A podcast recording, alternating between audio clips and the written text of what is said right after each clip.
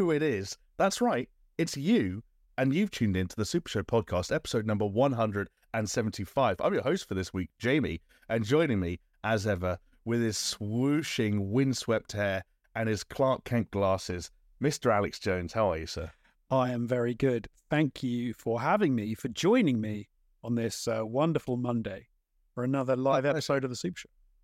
It's weird. I wasn't sure what I was going to describe about your look today when I was throwing it over to you. And it's one of those things, you know, when you see someone's face at least once a week for the, well, I'd say well, 10 years now, 10 years plus, as we have one another, sometimes you're just like, okay, I'm going to take, take a step back and I'm going to make an observation about it. And you're just, your hair's looking very luscious today. That's what I wanted to say.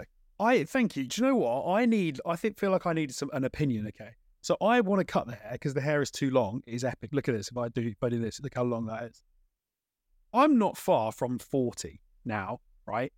And I constantly see people talking online about like losing their hair and stuff, and guys have a real thing about losing their hair. My my dad is uh, he's almost sixty five. He's still got quite a good head of hair on him. So I'm like, should I take advantage and keep the hair? Should I be leaning into the hair and like let it grow? Because you know, right. can, or just keep cutting it like I normally would. This is the question. Uh, I'd say just kind of like don't treat it like it's something that's going to necessarily go and just kind of keep living your life. But then again, we also, I don't know if you remember who this is without me having to name them and dox them, but we worked with someone back in the day who I think reached a point in their life where they were worried they might lose their hair and so intentionally grew it out to almost, not to counteract it, but to have the experience of having long hair once in their life. And I think they actually liked it enough they kept it for at least a little while. A fellow editor of ours who spent some time down under. Oh. Or thereabouts. Oh. Did was he worried yeah. about losing it? Oh, I don't think he was worried about. I think he just got to that point where he was like, you know what? I'm in my mid thirties. I might not be able to grow my hair when I want to in the future, so I'm going to do it now. So, kind of the kind of what I'm thinking now is like, should I yeah. should I be trimming it off? Um, I don't think it's going to like disappear anytime soon, but there's always the opportunity. Maybe I should be going no. I'm going to have an illustrious head of hair. Um, I won't. I'm going to cut it it's because it's too hot. It's so annoying.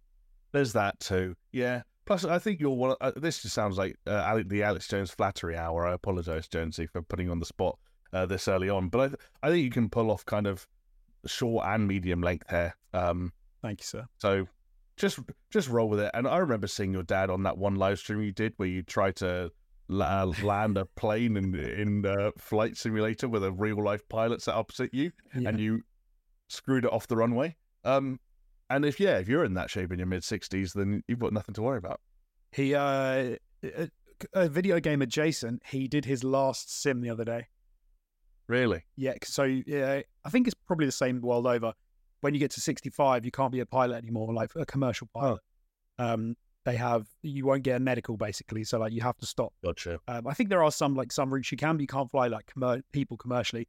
So yeah, he said uh, he's done his last ever sim because um, they do them every six months, and so yeah, he won't. He'll be 65 before he'd need to do another.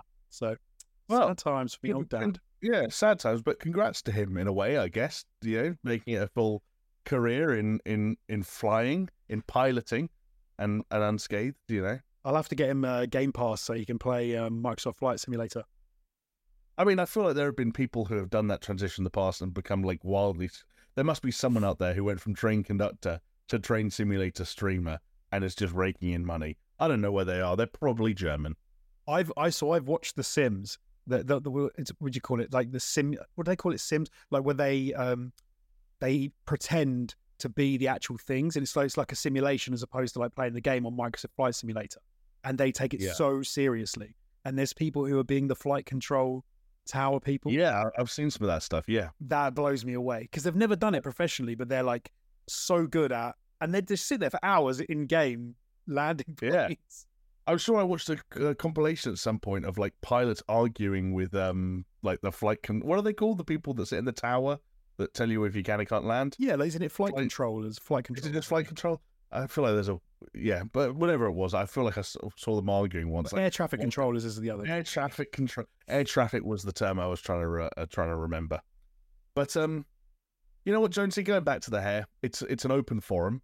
Uh, we make that choice when we decide to record this podcast, but I've, I also actually broadcast out live on YouTube And that means while we are technically here to give our opinions and our hot takes on video games, the people are just as capable, should they desire, to leave their hot takes on anything about us, which I, am not going to say should exclusively about be about our appearance, but if there are thoughts or suggestions they have, fashion advice, hair tips, um, grooming, you know, words of wisdom, then uh, uh, the, the, the kind of the you know the the hair grooming. Not, let's not, not let's keep it let's keep it PG here, folks. Um, then they can do so in all kinds of places. Like I said, we're on YouTube. You can head over there, watch the VOD of this, or even catch the live stream if you're in time, because we do go live every Monday evening in the UK. You can leave a comment in the comment section, or if you make it to that live stream in time, you can join in the chat. I'm sure Jonesy's keeping a keen eye on it already. We'll check in on that crew in just a moment. But I would also like to say that we are available on certain social media websites like X. So if you want to let Jonesy know what you think about his hair, you can let him know at Super Show Pod is the handle over there. And of course, we are available on major podcasting platforms, places like Spotify, iTunes, Google Podcasts. You can head over there. You can get the audio version of this very product. You can leave a five star review, even if you feel so inclined, and you would be a welcome and celebrated member of the Super Show community. We thank you for your engagement. Uh, and Jonesy, we touched on it. The live stream folks, have we got a couple of names helping us hold down the fort this evening? Well, I've got one for you today. Uh, it's pretty quiet in the chat. Is Jack uh, Martinka? Shout out to Jack. He says, wow, "Glad to see you guys live." Um, Glad to be live. Yeah, absolutely. I, I like going live. I like knowing that people are watching. We've got a few other people watching who are just uh, lurking at the moment, which is all good as well. We love a lurker. I've been yeah. there many times. I, I am one most of the time. It's like I don't, I, am not going to say I'm like a record setter when it comes to the ratio of Twitch viewership to lack of commenting, but I'm I'm I, I must have Twitch on for like tens of hours a month, um, which again is probably paltry compared to the people who are obsessed. But I, I never type in anyone's chat. That's just not my thing. It moves too fast, and I don't understand emojis anymore. that's, that's, my old person thing. I'm no, I'm love that you said that because I feel like that, and the fact that you feel like that, and you're younger than me, and you're more with it than I am means that I don't feel as bad. Um, I like it when I I go and see people who are smaller streamers. Like I like to watch Robin from uh, the Just Interesting guys that he streams sometimes because there's um maybe like I'm trying maybe like 10, 12 people chatting and it's a lot more manageable. And the memeage is isn't as high, and the emoji use is not as not as high either. So I feel like I can interact. Yeah. Well, it's like I feel like we all signed this like unseeable unknowable contract, this invisible contract with each other. Well, when we step into the digital frontier and engage with other people online, occasionally there are going to be learning experiences along the way. And whether that's like uh, like vocabulary that we need to learn or acronyms that we need to learn, and you know, but the goalposts are always moving, and that's why you get people now who are probably in their sixties who think they're hip and trendy for knowing what OMG stands for.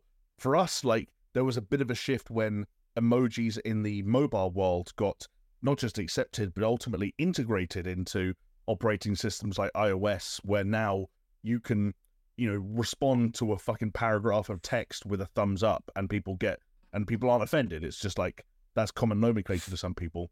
Where it gets weird is because there's so much room for custom emojis or emoticons or whatever you call them uh, on Twitch. Like when you get into KEKW and monkaS, and I'm like, especially just hearing those things said out loud, I'm like, okay, that's probably an image of a frog, uh, and he's probably pulling a face, but I don't know what that face is yet. I'm still learning. yeah, absolutely. But there you go. It's all a learning yeah. experience, isn't it? Yeah, we promise we'll get there eventually, folks. If we ever venture back onto Twitch, we'll have a full set of custom reactions that you can spew, and uh, uh, it'll, it'll all just be that various faces the frog pulls, but it'll be Jonesy. We That's we just got um, we just got an emoji a little uh, thumbs up from Jamie McCarroll in the chat. So there you go. He's, he's... Uh, see again. They say his, his picture speaks a thousand words. I'm sure at the time they were talking about you know grand tapestries and and fucking all you know when they painted the entire ceilings of buildings. Nowadays, uh, that refers to thumbs up and hearts. Um, I do you get this? So our work stuff when we we don't really use email, we use chat like to speak to people. But you'll get like a thing from HR where they'll say something to you and then you'll like reply in chat and then they'll just do like a love heart because they're like or yeah. like I don't like that. I'm like no, I don't know you. We've we we've only mm-hmm. conversed um like online digitally maybe a couple of times. Not quite sure we're the love heart in the uh, reply to the Yeah.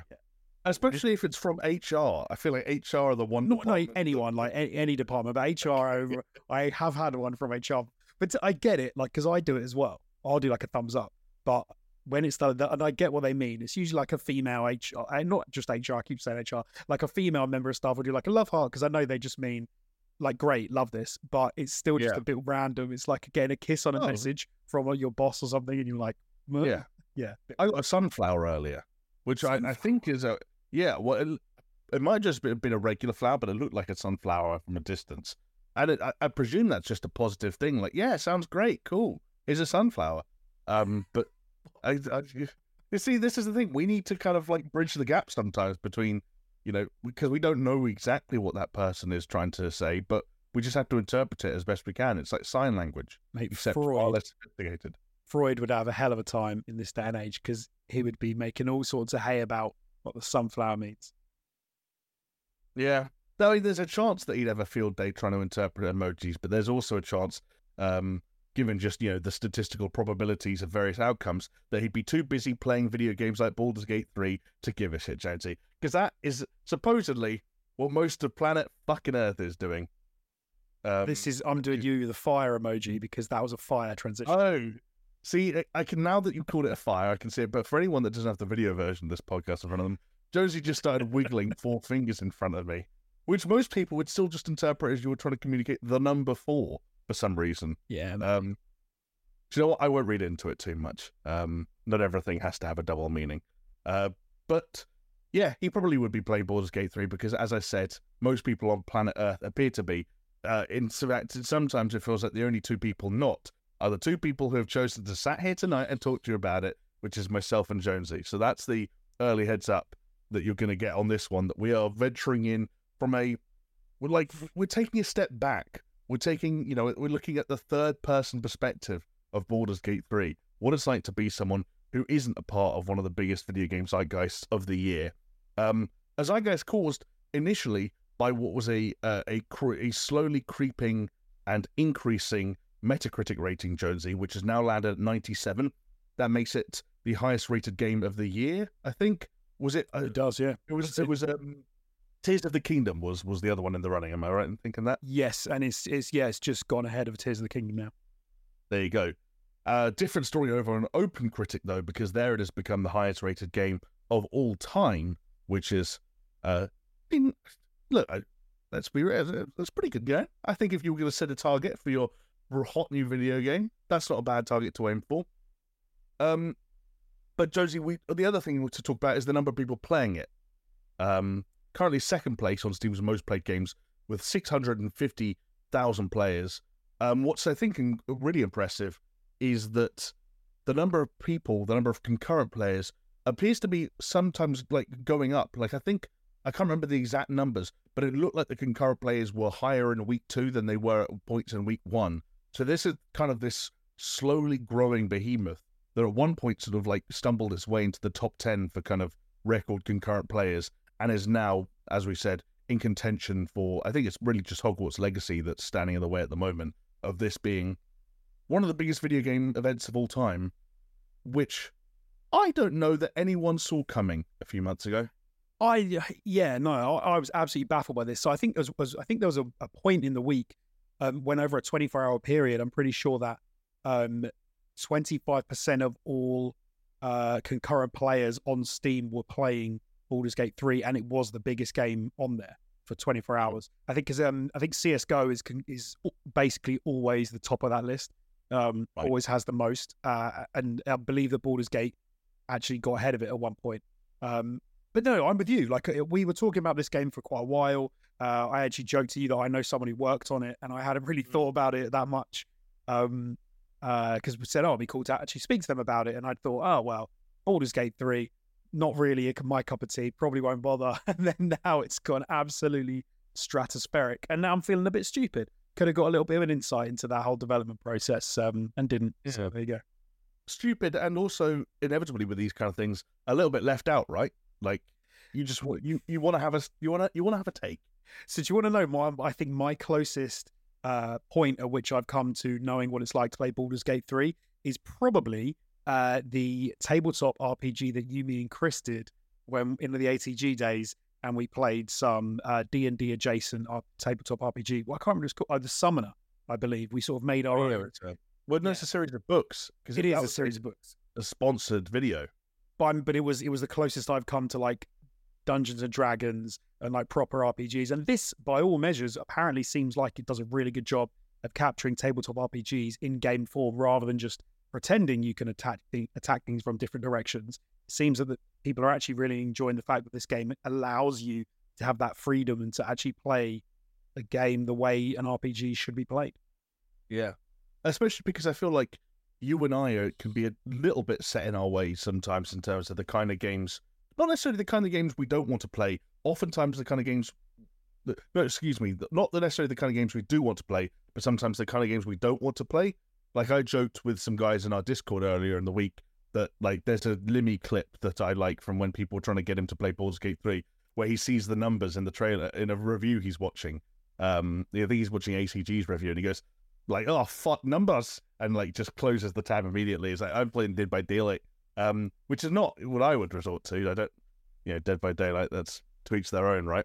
Um, But I, yeah, I'm I with him. The numbers thing, I'm totally. I'm like, you know, I'm like numbers coming out heads. Don't like that. Numbers on cards, Sure. cards in games. Don't. and like there that. are numbers, but there is a flip side here, and this is the flip side that eventually got me to try, and I, I know eventually got you to try Disco Elysium, and Mm. that was a game that worked for both of us, which is that okay, like this many people can't be wrong when it comes to Baldur's Gate's ability to capture the true open-endedness and variety of choice and like story impact and so on and so every outcome and eventuality that tabletop RPGs traditionally offer. Because you know, I know it's a bit lame to say something cliche like the only limit in a tabletop RPG is theoretically the imaginations of yourself and the people around you. But like a game that gets closer than any game has before to that promise is appealing, no?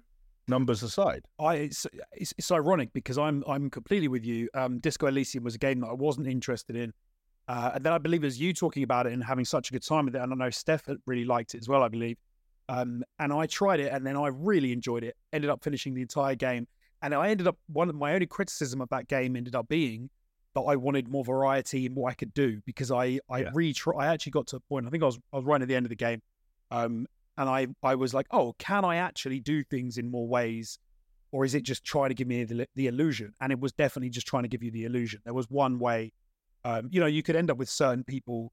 I think you could like someone could be dead who's not kind of thing, but at the end of the game, but you couldn't actually have avoided a situation. You're always going to end up at the same point. Um, you always had to end up doing a certain thing.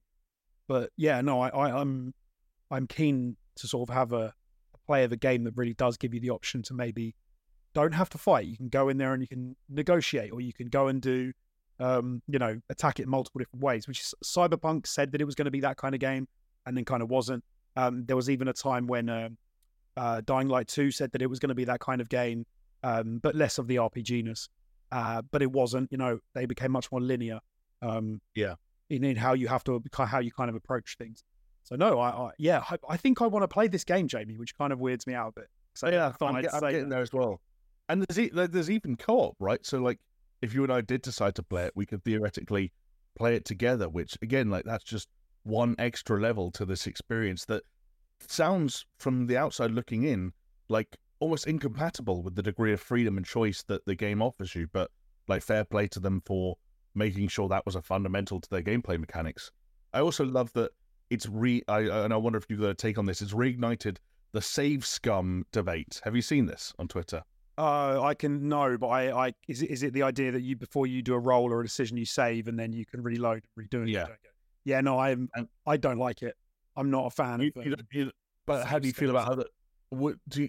Because I guess everyone's got their own opinion on it and whether or not they would do it. The thing that kind of ignites the debate is that some people argue that a game like Baldur's Gate 3 is a game where you should actually indulge or revel in things going wrong because things going wrong often leads to more interesting or funny or out there outcomes. And so rather than just like saves coming every time you don't get the die roll you're looking for, You should actually embrace it and see how the game reacts and how the story responds to something, you know, in inverted commas going wrong, but actually for the sake of the story, it might be more entertaining.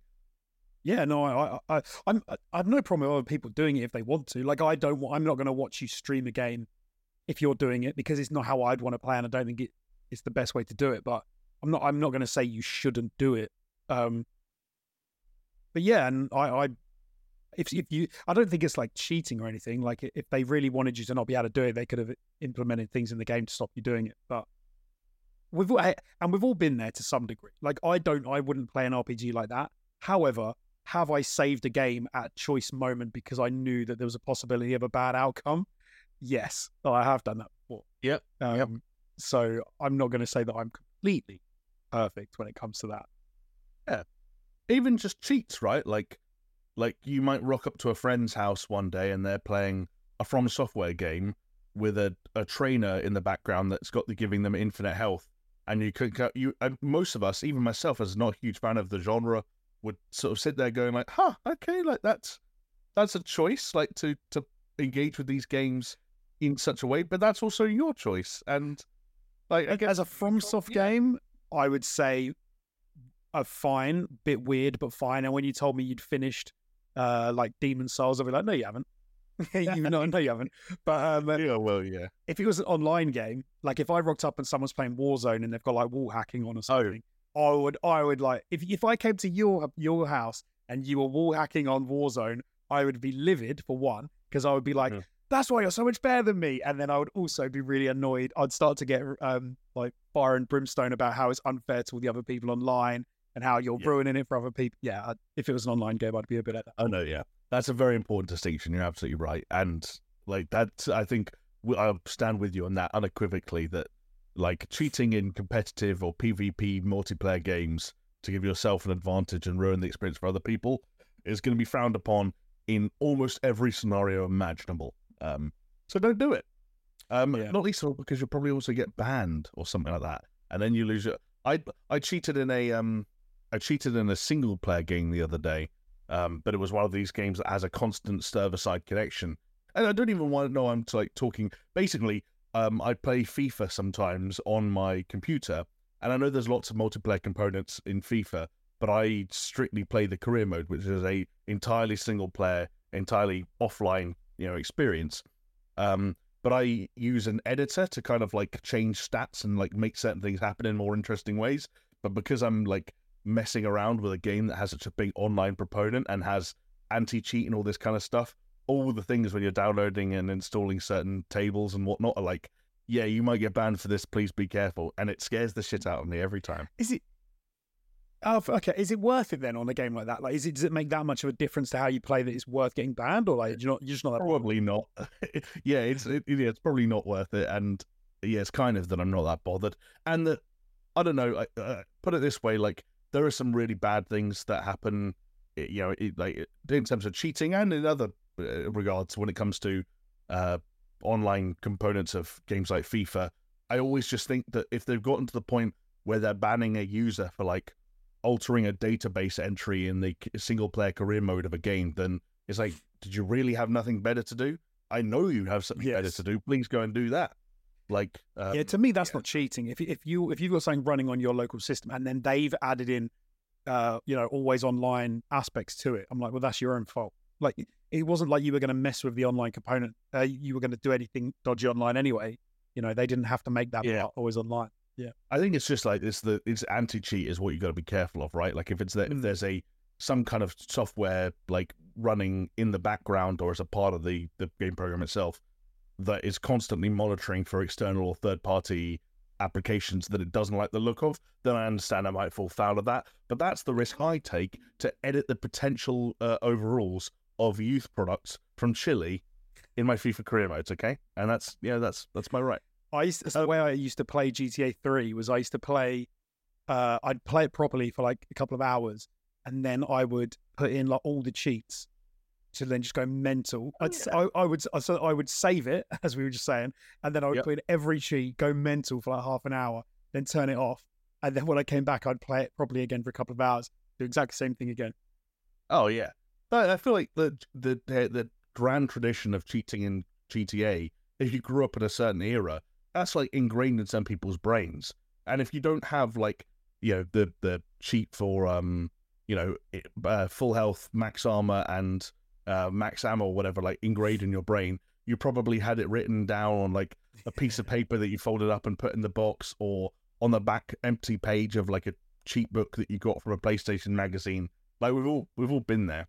I still um, the only ch- um I can still remember the cheat from uh Hitman One.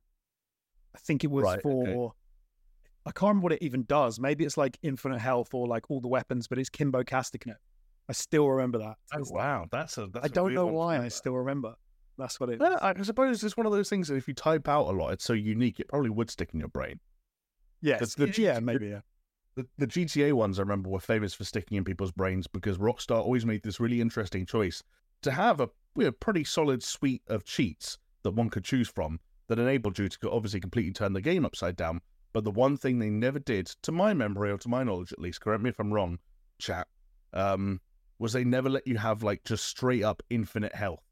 You could replenish your health and you could replenish your armor, but there was never straight up like a god mode or anything like that in three Vice City and San Andreas. I don't. That, that's that's that's my recollection, which meant that you kind of had to remember that you know the the health and health and armor cheat and type that in, be ready to. Because I remember there being like really tight situations in missions where you're like, how quickly can I get that final left down, right up, left down, right up kind of mushed in there um, before someone shoots me in the head, and never fast enough, as uh, was often the case. Um, Anyway, I digress. Jonesy, I do just want to pick your brain on one more thing, if I may, while we're on the topic of Baldur's Gate 3. I thought it was interesting that you mentioned perhaps certain titles like um, Cyberpunk and or Dying Light 2, games that potentially overpromised and underdelivered when it came to the degree to which players can make choices, the uh, flexibility of those stories to potentially react to those players' choices. One thing that has been interesting in the aftermath of Baldur's Gate 3 has been some of the conversations that have happened on social media around whether or not gamers um, should be able to basically use Baldur's Gate 3 as the new bar to kind of measure future releases and future RPGs against, whether that's a fair expectation to have, whether or not gamers are entitled by believing that all future RPGs from this point on should endeavor to be as good or as feature complete or as flexible as something like Baldur's Gate 3. Um, the Twitter thread in question started when a game developer whose name I'm really sorry. This is a really tough one to pronounce, and I'm going to ask you to do it as well so that we can suffer together. So, Xalavier, would you say? Yeah, I think I'd say Xalavier. Xalavier Nelson Jr. It, the first uh, letter in that first name is an X, by the way, for anyone wondering.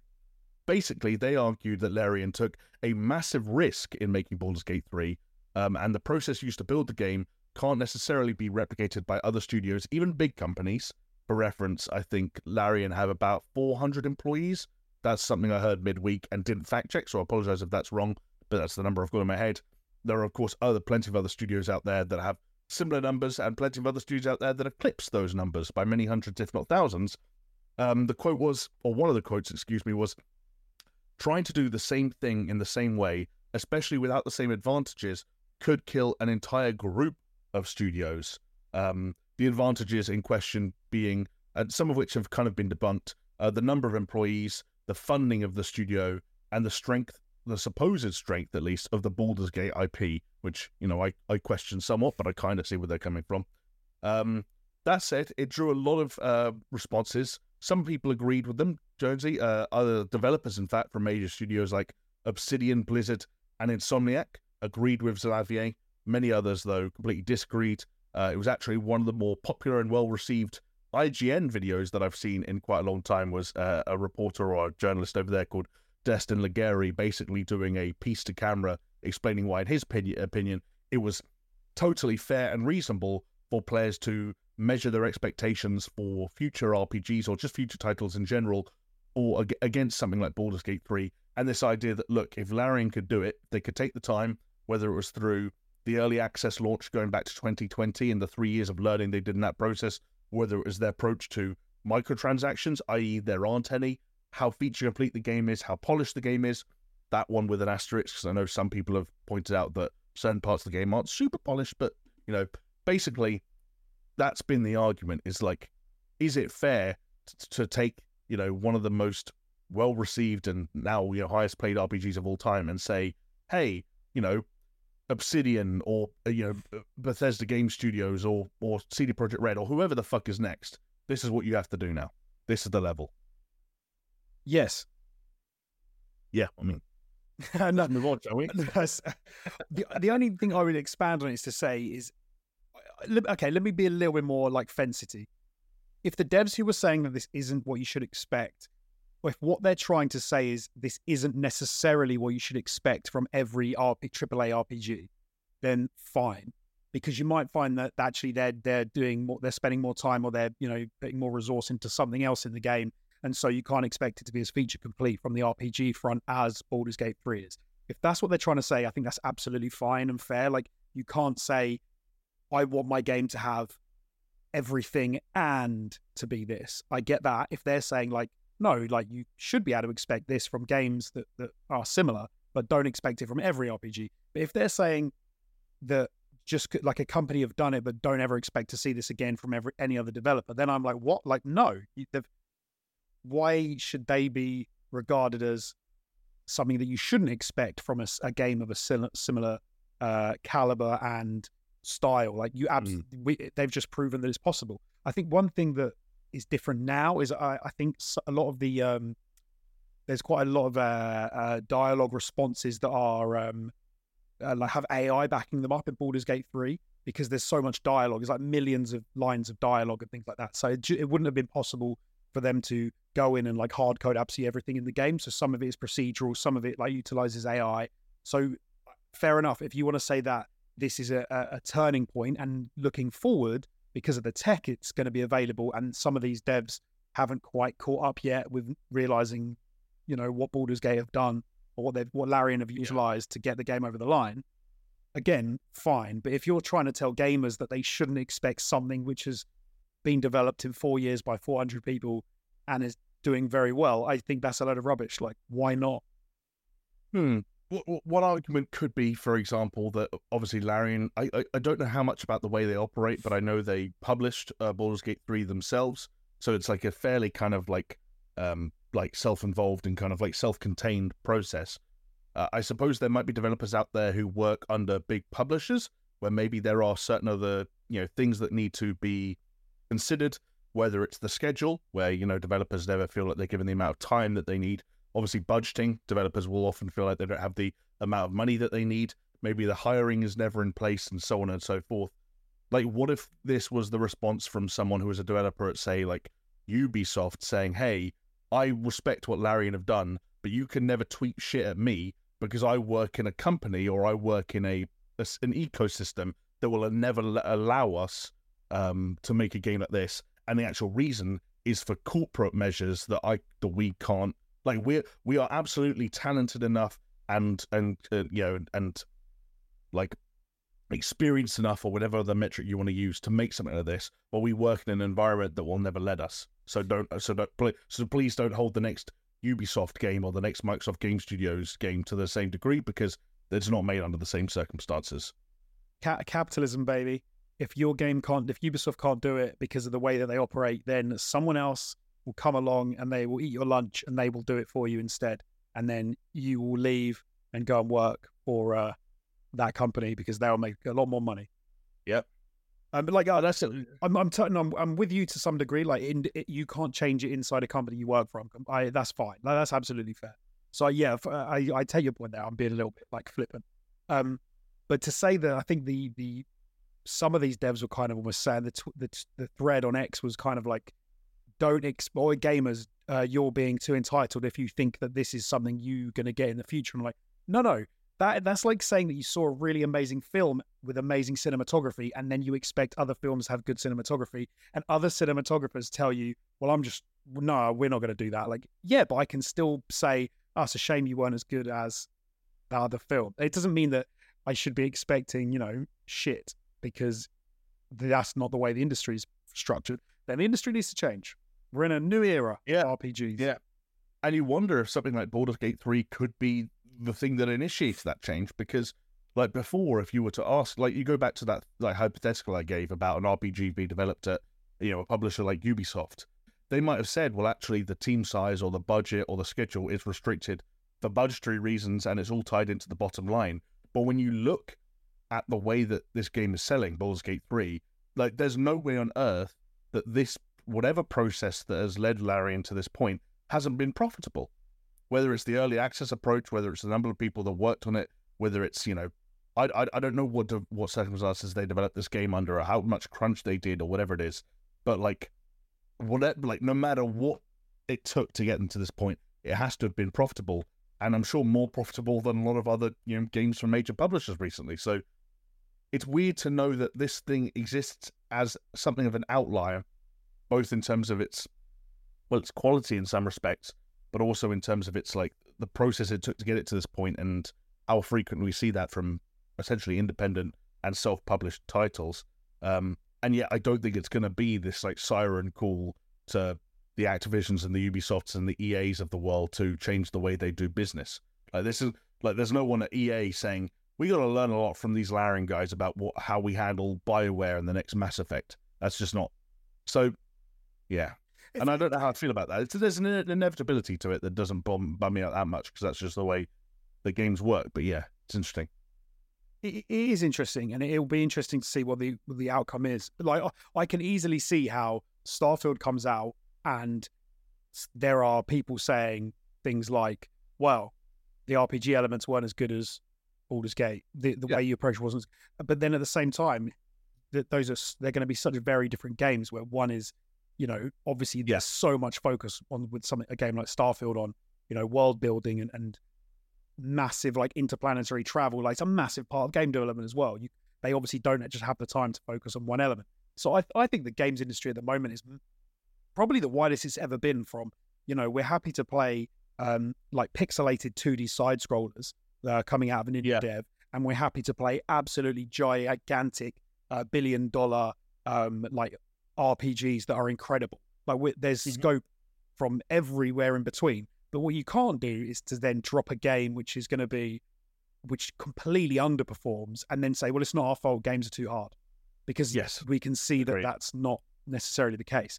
Um, but it, yeah, but it, it is difficult, and I, this is going to be a game you didn't think I would mention.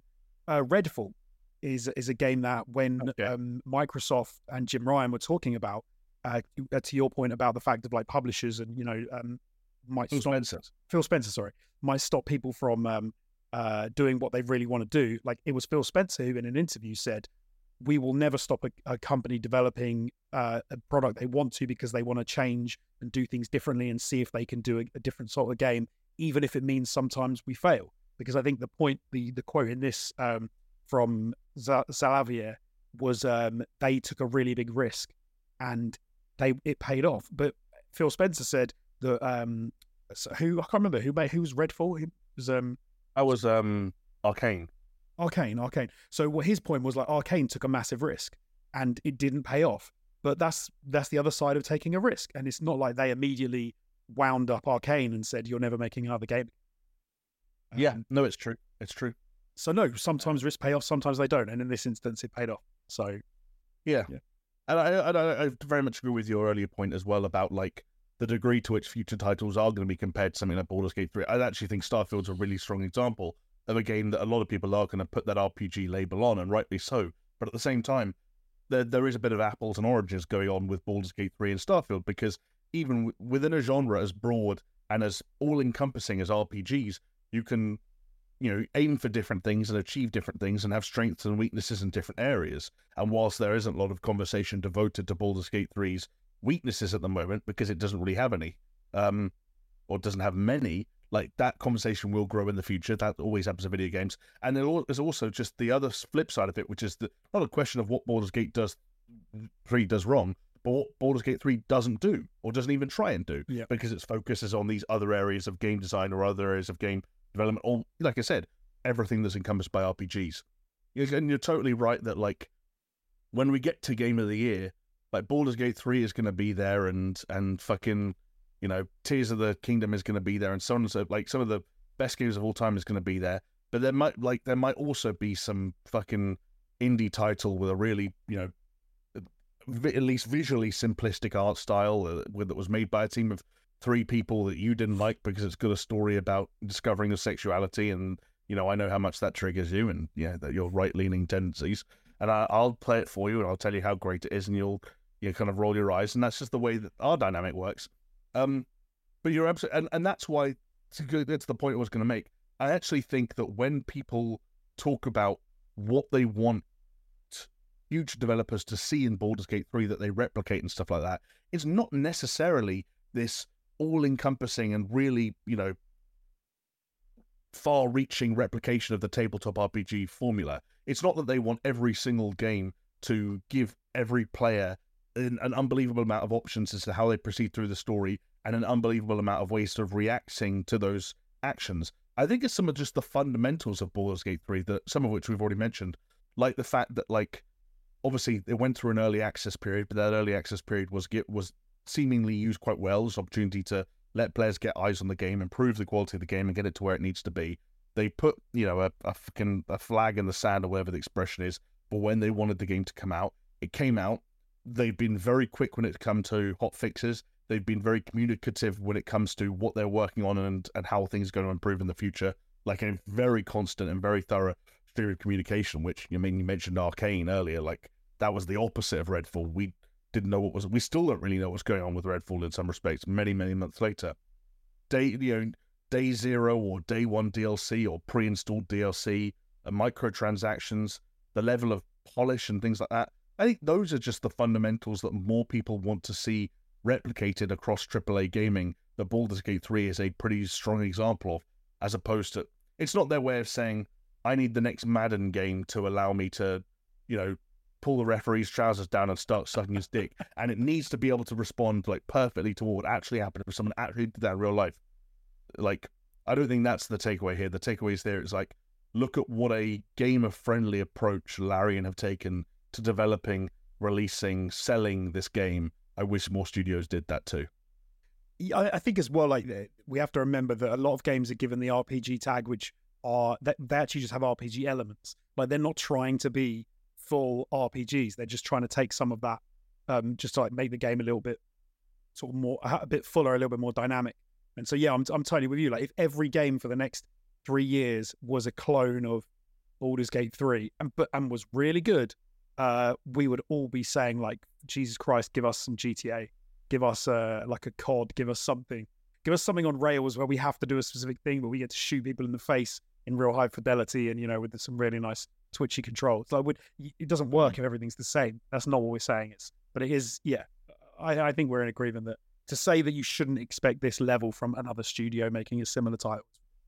Yeah, it's it's it's a it's a silly statement. It's a silly statement, and I can understand why it might have come from a good place for certain developers who felt like they were looking out for or protecting other developers, especially in the social media environment we live in, where eh, making a bad game can get you death threats. And you know, I think sometimes developers try to rally together around those kind of things. But I very much agree when it comes to like the fundamental meaning behind the original message and how it kind of missed the point um, in some respects. Um, and when it comes to the fundamental meaning of this podcast, the who's, what's, when, where's, and most importantly, why's of the Super Show, uh, really for me, it all comes back down to money. And what better way to give us money than by supporting us on Patreon. Uh, you can head over and do so at patreon.com forward slash super show. And if you do head over to that link, what you'll find you'll be greeted with is a number of different tiers that you can pledge to at different amounts of money and a number, number of different rewards that you shall be given in return for pledging at those various tiers. So, if, for example, the idea of having access to a Discord server or being able to watch Patreon exclusive podcasts or Patreon exclusive videos or anything of that nature sounds interesting to you, then I implore you to head over to patreon.com forward slash super show, take a look around, see if anything catches your eye or takes your fancy. And if you do feel moved enough to pledge uh, even a small amount of money, we would very much appreciate it because it is uh, the sole reason and the sole way we are able to keep this podcast going um, and keeping it on the radio waves. I'm also very grateful to be able to say that some fine people have already head over to that link and seen fit to share some of their hard earned money with us. Um, there are some names of some of those people on screen right now. Huge shout out to all of them. Thank you all very much. Um, but I'd also like to give a personal shout out, if I may, to Aaron Cameron, Athletic Gravy, Brimstone, Cole K, Not Rock Salt, Jesper Camdal Nielsen, Leo Merger, Mindful Pig, Mr. Anthropic, Pastors Guild. And then, of course, we have the big dogs, the head honchos, the members of the board, Brett Z, aka Shell Shock, Geometric Potter, Hacksaw Bookread, Manuel Guerrero, and Peaswad. Again, all joking aside, thank you all so, so much. I know we say it every week, but that's because we mean it every week. Uh, Patreon is generally, genuinely the thing that keeps this podcast going. It's the reason uh, Jonesy and I are back here every week doing something and putting something out into the ether, even when there's not that much that comes back from the other direction. It's the way that we know that some of you out there uh, would love to keep to love to see this thing carry on going, and so we're going to oblige, right? Absolutely. Hell yeah. Um, and on that note, Jonesy, uh, why don't you tell us a little bit about yourself? I will. It's like a dating video. How old are you? How tall are you? Hello. I like long you like- on the beach There it is. and holding hands and splitting the bill 50 50. Uh, oh, wow. The modern man. uh, I'm going to be really brief this week because um, I've not played much. I played a little bit more Jedi Survivor. I th- I'm very close to finishing that game now, but I'm not quite. Hmm. Oh, do you know what? I will take one second with Jedi Survivor to say one of the reasons it's taken me a little bit longer than I thought was because there are some level design elements of that game which do not jive with me. And I've actually gone to a point where I do find it a little frustrating just through like literal level traversal. Um, Mhm. I'm at the point now where I have everything unlocked traversal wise, and Okay. some of it is is fine, but it feels like I don't know. It feels like they were a little bit lacking on certain level design elements. So they were like, "Oh, just stick that there." Oh, I don't know. Yeah, just stick that there. That'll that'll work. And it, I don't know. I'm not. I'm not loving it. Um, but it's fine. How many hours do you think you got left? Can you push through? Yeah, no, I will. I'm going to finish it. I'm. d- Oh, yeah. I'm. I'm close enough to. I'm. I think I'm close enough to the end that it's probably two hours maybe to finish it. Oh, right. Okay. In that mm. case, actually, I was, I was about to say something that would probably be a spoiler, so I'm not going to say it. I was going to take the piss out of that game and one of the stupid elements. But we can say all that when you finished it. Yeah, yeah. I'll, I'll do a proper like little breakdown when I've actually finished it. No, but um, I checked out a film called A Man Called Otto, which I uh, really enjoyed and thought I would quickly give it a shout out. Uh, based on a book, I think it's a Swedish book. Uh, any Swedes out there? Um, yeah, it's um, uh, uh, Tom Hanks is um, it's the American. I think the book came out in Swedish and then was adapted into English, and then it's been adapted to like uh, be American. Um, because obviously it's based in, I think it's based in Sweden. Um, so it's been a little tweaked a little bit but yeah, it's it's um just a decent uh like character movie that I, I thought was fun and I liked, and I do enjoy Tom Hanks, uh, and I thought this was a good little film. So check it out if you're so. Nice. How many me. thumbs up, Roger Ebert? Two two thumbs up. It was good. There we go. It doesn't get any better than that. Uh, Tom Hanks, if you're watching, we uh, we love you, we respect you, and we thank you for your uh, increasingly watchable body of work. And I'm looking forward to another Toy Story film. What Well, Jonesy, how would you rank? Uh, this came up in a, a thing I was watching the other day. Rank the rank the four Toy Story films. I don't mean to put you on the spot, but rank the four Toy Story films. Oh God, um, I've not seen all of them. Why do you have kids? You're at the age of your kids, and you haven't seen. You should have watched all of them like ten times each by now. To them, the Toy Story films would be like so uh, dated. Like they, Wow. when did the first one come out? Like ninety nine or something? Like two thousand Yeah, it would've thousand been- maybe. Uh, yeah, late nineties, I'd have said. So the equivalent of that would like when I was born would have if, if the say if you make the same jump would have been me watching a film that came out in like 1970. So Yeah, perfect. my no my my kids are they like more modern animation. That's a, that's really interesting. but no, I they, guess I guess we would watch it. We they probably would watch it. They probably would love it. Um, but uh, it was it was a little late for me for the sort of animated films that I was into, so I didn't have the same thing that a lot of people I know had, where they were kids when it came out. Like I was I was um, I think I was like 16 or 17 when the first one came out, maybe no maybe 15 or something like that. So I I was already watching more grown up films. I wasn't as into Toy Story. okay. So I think Yeah. I've seen three of. I've seen the, the first one for me is the best. I think the first one's really. I do really like the first one. It's a solid film. Um, the one with, Uh, I'm see. I'm gonna just completely mess this up. There's one with a fork, like a weird spork fork. Oh, see, that's the fourth one. That's the most recent one. So I've seen that, and I didn't really. I, I was kind of like, oh, this isn't that great. Um, Okay. And I think I've seen the second one. So I'm okay. I'm gonna go one. Second two, one is uh, is Prospector and Jesse and the fat guy with the goatee who's the collector who wears the chicken suit and Woody gets his. I have seen that. on. Yes, I have seen. Okay, yeah. I'd, so I'd go from what I remember. I would say one, two, four, and I don't think I've seen Yeah. three. Is Three- three, three is the- aliens? No, the aliens are in a few of them. Um, oh, oh, right. Three's the one with the daycare center, which is run by like this mafia boss who's like a big purple bear. No, I've not seen. Okay. It. Interesting. I definitely haven't seen. That. No, it, it- it was just a random thought, but then it brought.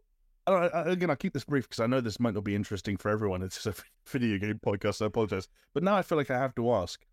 Um, when I was growing up, and I feel like maybe for when you were growing up as well, to a certain extent, because I know there's a few years between us, but I don't think that much changed in the downtime.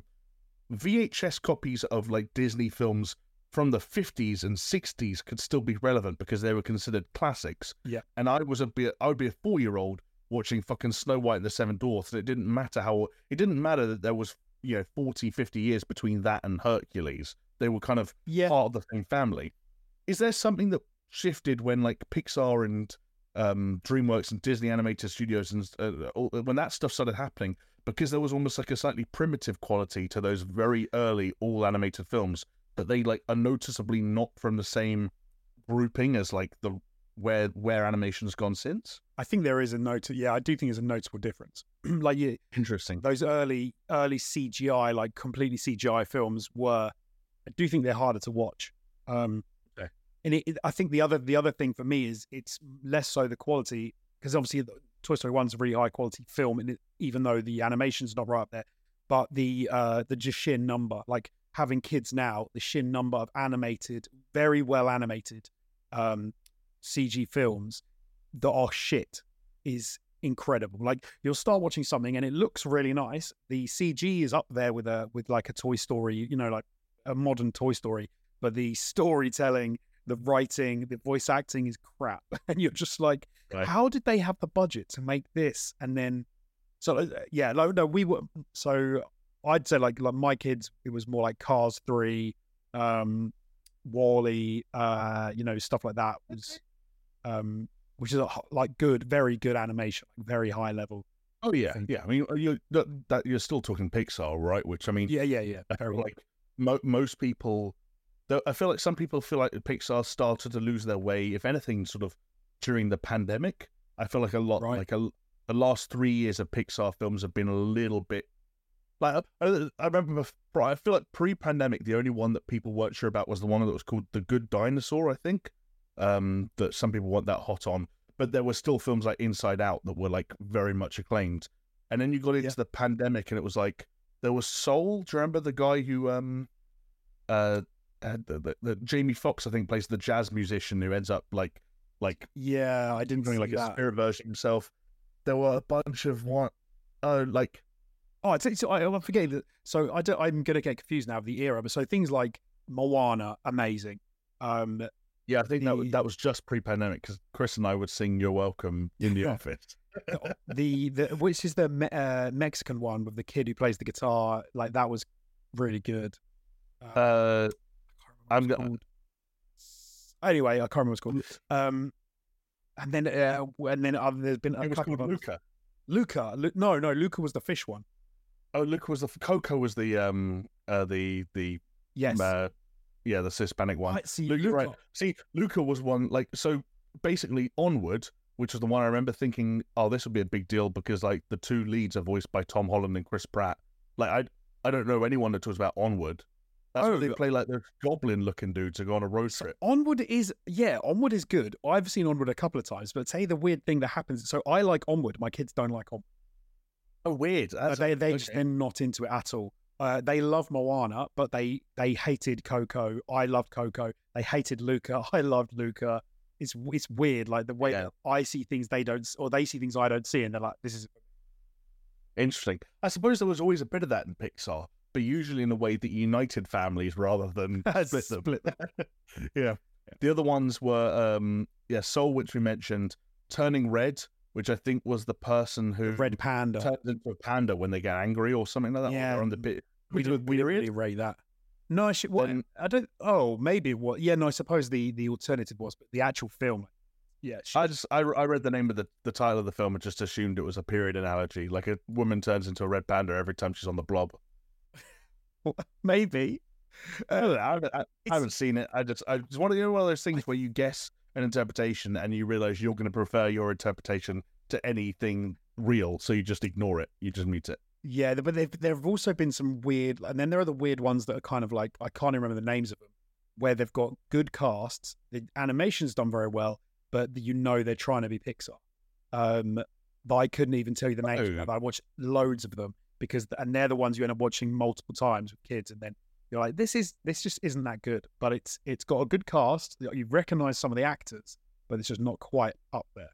Um, yeah, we're in a weird we're in a weird space with animation. I was gonna, I was gonna say the la- the last two like Lightyear seemed like a slam dunk, but people weren't that hot on it. not and then it. element uh, elemental actually became one of those weird things where like the kind of you know the um i don't know if they're actually like right leaning political youtube channels but the, the kind of thumbnails i associate with those youtube channels yeah. i saw loads of elemental things like look at elemental it's making no money and it actually made money and they were then Oh, I've I've not seen Element. I've not even heard of Elemental.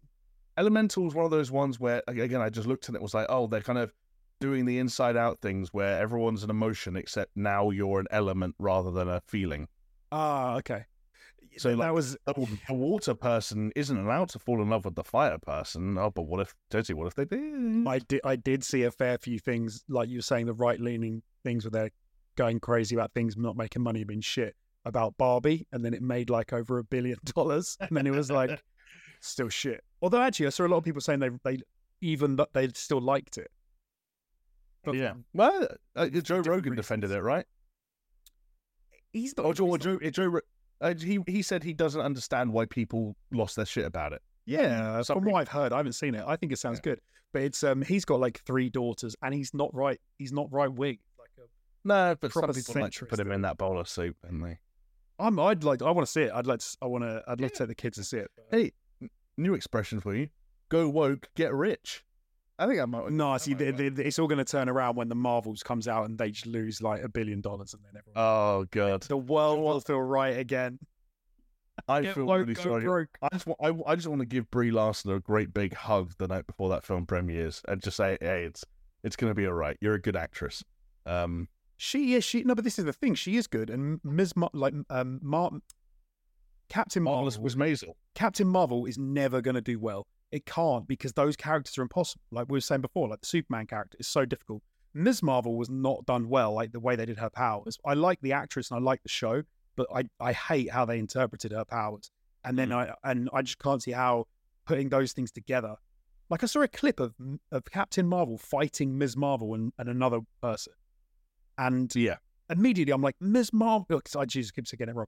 Captain Marvel is infinitely powerful, right?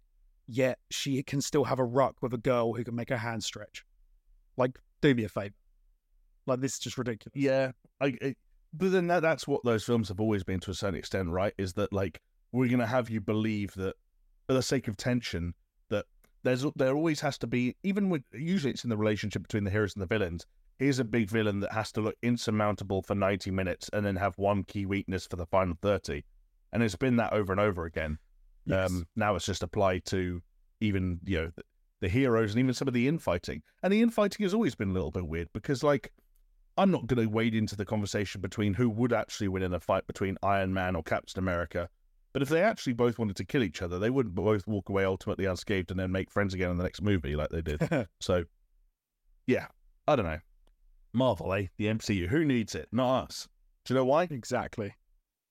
we got video games.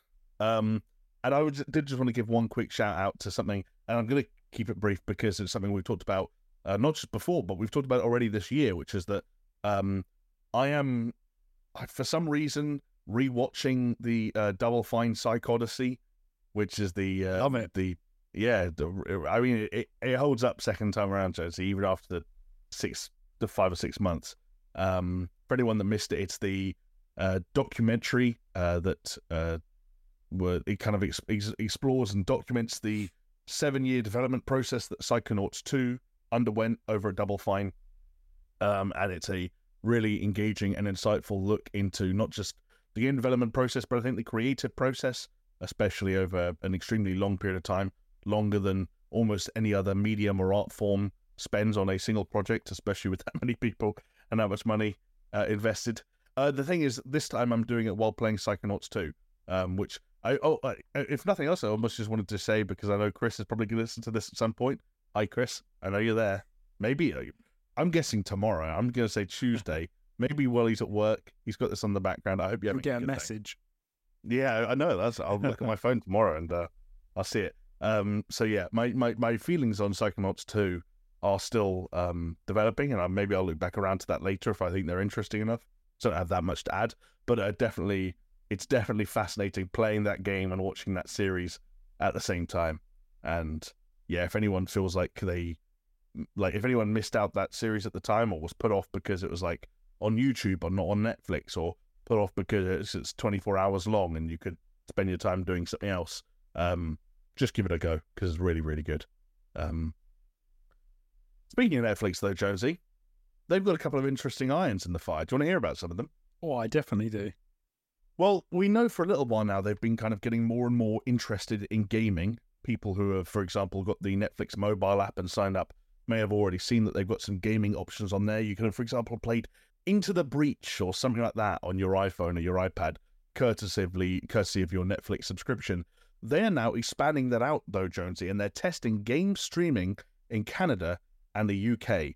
Um, so, how this is essentially going to work is using your Netflix account, you're going to be streaming games, like much like you did on services like OnLive or Google Stadia, to your TV, obviously, this time, because up to this point, they've delivered all their services through the app that's been available on phones and tablets, as I mentioned. And this time, because obviously a lot of people out there might have a Netflix subscription but not have a controller to hand, you're going to use your phone as a controller. Um, yeah, I think they get so they've, they've said that they use the phone as the controller, but they're also going to expand this beta into um, uh, PC through Netflix.com in a couple of weeks, and they said nice. that you can use mouse and keyboard, which mouse and keyboard sounds a lot more desirable to me than your phone because I've done that. You are the old PlayStation games where you could like link up your phone to it, like the party games, and you could play. I never had yeah. a good experience doing that. I know, and even then, those were relatively simplistic and I think the problem with a phone is that you know ninety nine point nine percent of phones that are sold nowadays, you've got to imagine, uh, certainly in uh, countries like the UK and Canada where this is being tested, are touchscreens, and touchscreens don't offer the most tactile, control-like responses. Nope. Now, admittedly, when it comes to the software people are going to be testing this out on, that might not be that important. Um, Oxenfree and Molehew's Mining Adventure are going to be made available to select members in the UK and Canada for beta testing and it's also worth noting that the current closed beta is only going to be working on a few select TVs before, like Joseph said, it comes to PC and Mac in a few months via Netflix.com. Those two games don't sound like they're going to necessitate a complete, a very complex control system that might have been offered by a controller. But by the same token, going forward, is is it, is it going to be one of those things where a smartphone as a controller is just an entry method and it's actually going to be fine and people that care enough can invest in a real controller? Or is it going to be a, a, a situation where actually it's a negative, a ne- negative enough experience that it's off putting for anyone? I th- it's interesting. I think it will be off putting for people when they realize how bad it is to use a smartphone as a controller. Um, I don't think, I mean, li- listen to me, the engineer. I can't imagine uh, the use of a Bluetooth controller for like Xbox, PlayStation, Steam, Steam controller is impossible to link up to a TV with a bit of a right. firmware update uh, to the and then allow you to use that to control it. Um, so uh, I haven't got the list in front of me, but I think the, the list of TVs is kind of what you'd imagine that they're doing this through. So it's like smart TVs, it's um very modern TVs that can that aren't as um aren't as limited, you know, in more traditional TVs. And so that's how you can connect your phone in the first place. So as soon as they, I think they, for me, the real thing here is it's not a mobile game like Oxen. I, I the, the other game that they're talking about is a new game which um uh I haven't seen Molehew's Mining Adventure, but like Oxenfree is is pretty straightforward. It's kind of simple, but is a proper game. And as soon Yeah. as that they can prove that that works um, in their ecosystem, streaming straight to a TV, I think getting the controller situation sorted is got to be an e- one of the easier things to solve. Um, surely the streaming in the first place is the thing because surely the like the data rate is uh, you know what they're at, how the gate, the latency and things like that. As soon as they've done that through the testing, if they're happy with all of that, or with all of that, you've got to assume that the controller thing is going to be relatively straightforward. Um, Yeah. even if it comes down to if you don't own a controller, go out and buy the cheapest controller that you can find available. As long as it's Bluetooth, you can hook it up to your TV, you can play Yeah. along. Like go go get that one that controlled the submarine that imploded with the nipples for, for analog sticks. You know. Yeah. Um. Like, the, No, mate, this is it. This is this is this is your comeuppance finally arriving, and it's only five years too late. I, he was, that is the one thing I have going on my going for me is that we're we're now in the second half of 2023, so I'll always have that leg to stand on. That that estimates were off by a little bit, um, but I think it's gonna be I think it's gonna be interesting. Like when I hear something like this, and I, I don't know if you kind of have a you know rebuttal to anything, any of my thoughts, but it's like I I see this as a, a- a curious kind of like investigative move by Netflix to see how this kind of like whether or not this is feasible and how many people are actually interested in it. And I think the one thing that Netflix do have going, because I agree with you that some of the problems that they might have on the surface are pretty surmountable, like the controller. I think having people use their phones as a controller means that someone can test this stuff out for one way or one reason or another immediately and then invest in it if they're convinced. Um, and and controllers are massive investments in the grand scheme of things, especially when compared to game consoles and so on and so forth. And I think the the other thing they've got that Google Stadia was probably, as an example, was probably always facing an uphill battle against, although I never necessarily saw a complete post mortem on that, was like users. There are already millions upon millions of Netflix users. And if you can communicate to them that they've got access to this kind of thing, maybe not at this stage where it's all in beta, but if there's a wider rollout, communicate to them, hey, you know you've got this, you know you've already paid for this, you know you can just do this right now. I think some people will try. I just don't know how many, because that's already been the case and already made a lot more sense in the mobile version of things. And I don't know anyone who's doing it. I'm not doing it. I, I haven't played. Me either. Um, yeah, I haven't played Oxen Free 1, let alone Oxenfree 2 outplayed Into the Breach. There are critically ga- acclaimed games sitting in my Netflix app on my phone that I already paid for to watch movies that I don't, to have access to movies that I more often than not don't watch. And I'm also not playing the games. Um, I, so for, uh, for me, the, the thing that it will come down to is is like you've said, it's so it's the install base. The install base is already there with Netflix. It's massive. Loads of people are already subscribed. As soon as there is a, a game available on Netflix that you can play on your TV, no other purchase necessary. Um, and yeah, it's already included in your membership. And you you say, where can I play this? Because you know you do the thing. If you check Game Pass, uh, you check it's on PlayStation Plus, you see if it's available anywhere. You've already got access before you sort of say, oh, okay, I'm going to buy it. The second that you see that that game is available on Netflix, and you or or the other side of that is you say what free games are available. And let's say Netflix have done a really good push to say these games are all coming to Netflix. As soon as you is as it becomes something you can do, I think people will start to do it.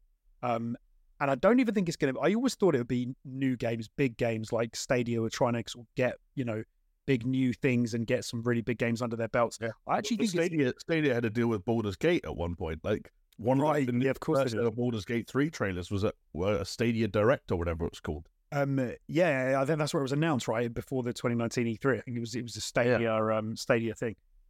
But if they can actually just get some games on there that become a place where kids like go to play, it will become a thing of rather than, do I need to buy you a game console? No, you've already got access to Yeah, this many games, and it will be entry level games. It will be it could be like if they got Minecraft on on Netflix, that would be ridiculous.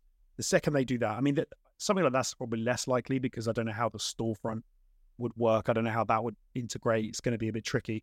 Um, but I, I- think I think it's the step. It's it's a step on the path. Um, in the same way that back in the day, the Netflix used to post you DVDs, which now seems ludicrous. Um, Well, sure. and they then made the move to streaming, and now I think this is this is another step on the path of not I- requiring a console. I find it well. Uh, that's the thing. I find it hard to disagree with it being another step on the path. I just don't know if I'm 100 percent aligned with you on where this path is going yet. Like, I don't know if I'm willing to call this the path to people not buying consoles anymore. It's a path. Um, I- I just think like It's not necessarily the path, yeah. Yeah, yeah, you made some interesting points, and I think like the, the kids angle is an is is an interesting one to to consider, and the potential for like fucking like you said, Minecraft or, or Roblox implementation or something weird like that, like completely swaying the numbers, and then you get the kind of the almost the educational piece where kids are informing parent their parents on things, and like any parent being told they don't have to spend money on X because they already have Y is probably going to bite off their hand because that makes sense in any household. Um, it's just I, I still think there are elements here. Like one of the things you were talking about there was that when you're considering finding something new to play or something's come out and you want to see if it's free anywhere, and like you're scanning, you know, PlayStation Plus and and Xbox Game Pass and so on and so forth, and um, I still think that's a niche thing to do. I think people who just generically play games don't do that. Yeah. They either buy them or they don't, uh, based on whether or not they've uh, heard of them or they haven't.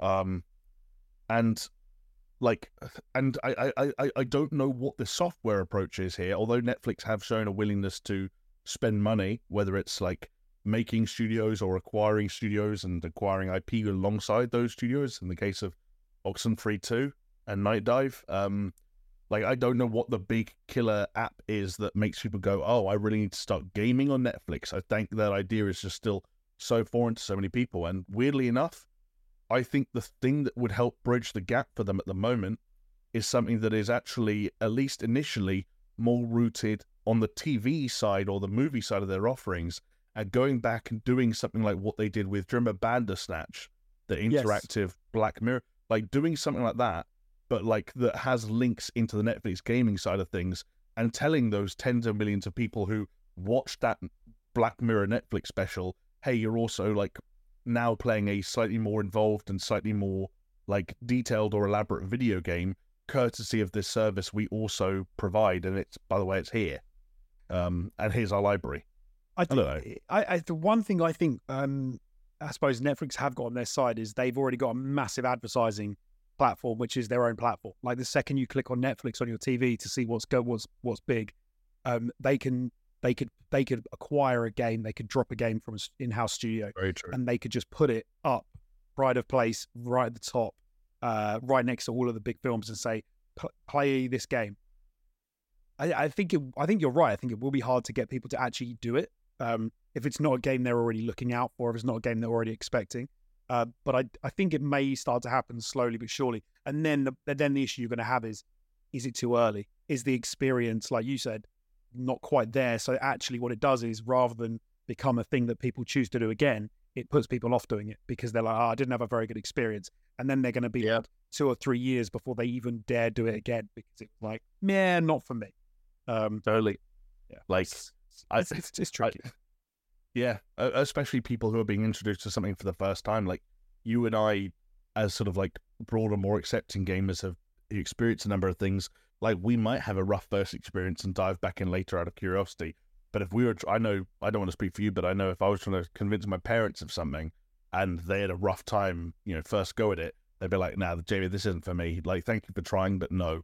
Um, and so yeah, getting it right, getting it working, getting it feeling good, getting that library there, getting that choice there. I think those are all kind of boxes that Netflix will, I'm sure, continue to tick as they go because, well, I, I say they're invested. Google looked like they were invested, and they did, um, and they've so- got Google money. and they got Google money. Um, so who who can really say? But well, I I know one person who can say. You can say because, as you've already outlined, you think this is the first step on the path towards no more game consoles. Would you? What do you have an updated year in mind for It's, it's, no more game consoles? what- Honestly, I think we can all agree we're going to get some. We're going to get another generation of consoles in 2027. Let's say. okay. Or, so- or, or- okay, I, I don't know. I don't want to put words in your mouth. No, no, I, I think I agree with you. I, I think we will see another generation. Like we're already talking about PlayStation Five uh, Pro. I think PlayStation Yeah. Six uh, and next era of Xbox. Was although saying that, I think Xbox are less committed to hardware. I think they are like we've said loads of times before, they're pushing to win the war and to, and to be the hub for gaming. I don't. I think they're less bothered about whether it's on a PC, whether it's on a console, whether it's cloud based. Um, Agreed. I agree with you that, that we will see another generation of consoles. Um, I okay. Given how the PlayStation Five has struggled with sales of hardware, Yeah, it really hasn't. uh, with when it first came out, so with the uh, sourcing and the, and the stock Okay, shortages and things. Um, yeah, because of manufacturing issues and because of manu- pandemic, that won't happen again. No, no, admi- admittedly, but because of like the way that the hard there was issues with hardware and the Yeah. weird and like the weird kind of like intergenerational place we're at now. Yeah. Um, I think PlayStation Six when it comes out and the Xbox uh, whenever that is, I think they're going to be a little bit more of a. I think they'll struggle more even when they launch because of people are going to go. Well, I remember when the PlayStation Five and the Xbox uh, X came out, like, oh, I don't know, you know, it gets. Do you even need it? There's, you know, it's uh, that we're it's going to be a long transition to we get to these completely. So I'm going to put a Mhm. year on it. 2030 is the year uh, cloud gaming surpasses console gaming. So So- three years into the next generation. Yeah, in the middle of the generation after this. Okay. Okay, interesting. I mean, I, I, think that's one of the more realistic targets that you've you've given um, in all of our discussions about this. What was my first? My first one was probably 2020 back in the day. I was probably saying it was going. Yeah, some some of the early ones were really punchy. Um, I won't lie, uh, but that's because the uh, the weird the weird thing is, and and there was as you kind of hinted at in a weird way, although there were other factors that we mentioned, there was a weird amount of pessimism going into the PS5 and the Xbox Series X slash S generation, the one that we're in now. Like there was a lot of feeling of like, like there, there, there was there was a time where certain people out there, certain analysts out there, onlookers, whoever, tried to almost put a bit more of a ticking time bomb on the home console that actually existed. Um, and then the PS5 and the Xbox Series X came out and were incredibly popular. And in spite of the you know the shortages, the PS5 is selling at the same pace as the PS4. The PS4, which itself outsold expectations and outsold the PS3. Um, like it's weird. Like it's weird that we remember the 360 and the PS.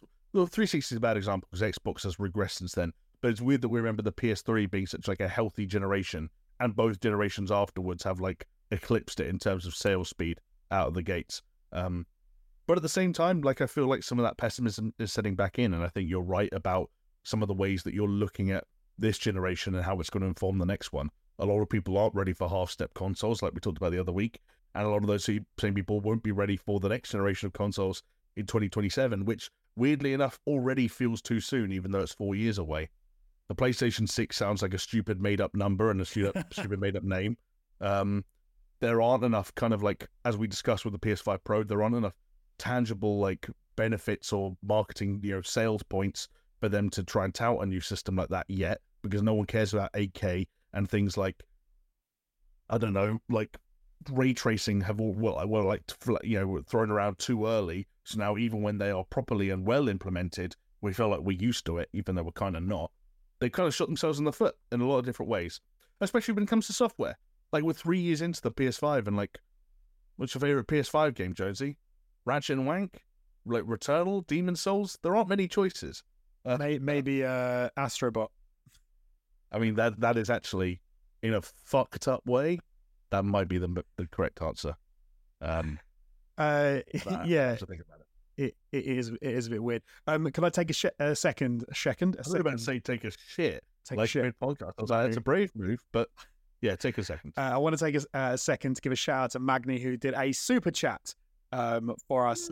Uh, I've got no idea how much this is. He's he's given us twenty knock, which is what it comes up as. Is that don't know what Norwegian kroner? Uh, yes, it's got an N and a K in it, so maybe I- I don't know. Oh, let me get this right. Then I think that's like the the usual rule of thumb is divided by ten and take a little bit off. I think. By the way, ten and take a little. Well, it, it doesn't matter. Whatever it is, anyway, it doesn't matter. Thank you very much for the super chat. We we really appreciate it. Um, but he has said, speaking of this is when we were talking about a bit earlier. I think when you were saying that Chris was going to listen to this podcast. Chris, this is Yeah. Magni's language, not mine. So I apologize. He says, speaking of the midget, where is his promised cameo? Um, do you know what? He was going to make an appearance a couple of weeks ago, and uh, due to um, uh, scheduling uh, issues, we couldn't make it happen. Um, we actually did meet up in person. The three of us got together a couple of weeks ago, um, just to like, hang out, and so and we were saying that we do need to get together again and maybe do something in person. Let's make some content. So we will try and angle again for that to happen in the near future. And when when we can collar him, he's a very busy guy uh, with a with a family and a life that he's he's you know a lot going on. So when we can, we Yeah. grab him. We'll do something. But um, Absolutely. nothing nothing penciled in date wise, uh, uh, unfortunately, as of yet. Uh, uh, Chris and I got the same train home that day, and the very last thing that we were talking about as I disembarked was about uh, making sure he gets on the podcast sooner rather than later. We just need to wait for the stars to align. Um, It's funny. we- I, I did like so. Uh, he was saying to us when we met up um, a couple weeks ago that uh, whenever he listens to the show, he just, he's like just wants to like disagree with loads of stuff we say or agree and uh, Yeah. join in with the convo. So he was saying he really does miss it. Yeah. So hopefully it won't be too. Gets, he said he gets really annoyed when there are really obvious things we should say or reference that we don't, or like things where we have a conversation that would like link really nicely to a point we've made earlier, but we don't make the connection for some reason. It was an interesting insight into the podcast. He, although I thought was because he totally agreed with me about the Switch, uh, Switch Two, and that it will not be backwards compatible. He, well, I Yeah, said, let's move on. I said, will it be backwards compatible? And he just he said no, which is which is where I ended up going. And I think you said yes, and he but he straight was like, no, of course not. It's it's Nintendo. So um, yeah, it'll be interesting to see when that actually does come out. We're in three of us are in sort of slightly different places. Um, I, w- quite I, I won't be able, I won't be able to find it now, but I know one person who agrees with me is I think I think it was the CEO of Take Two uh, Interactive when they were doing their big um, Okay. when they were doing their big you know uh, fucking that thing where they talk about how much money they've made. Oh, this was it.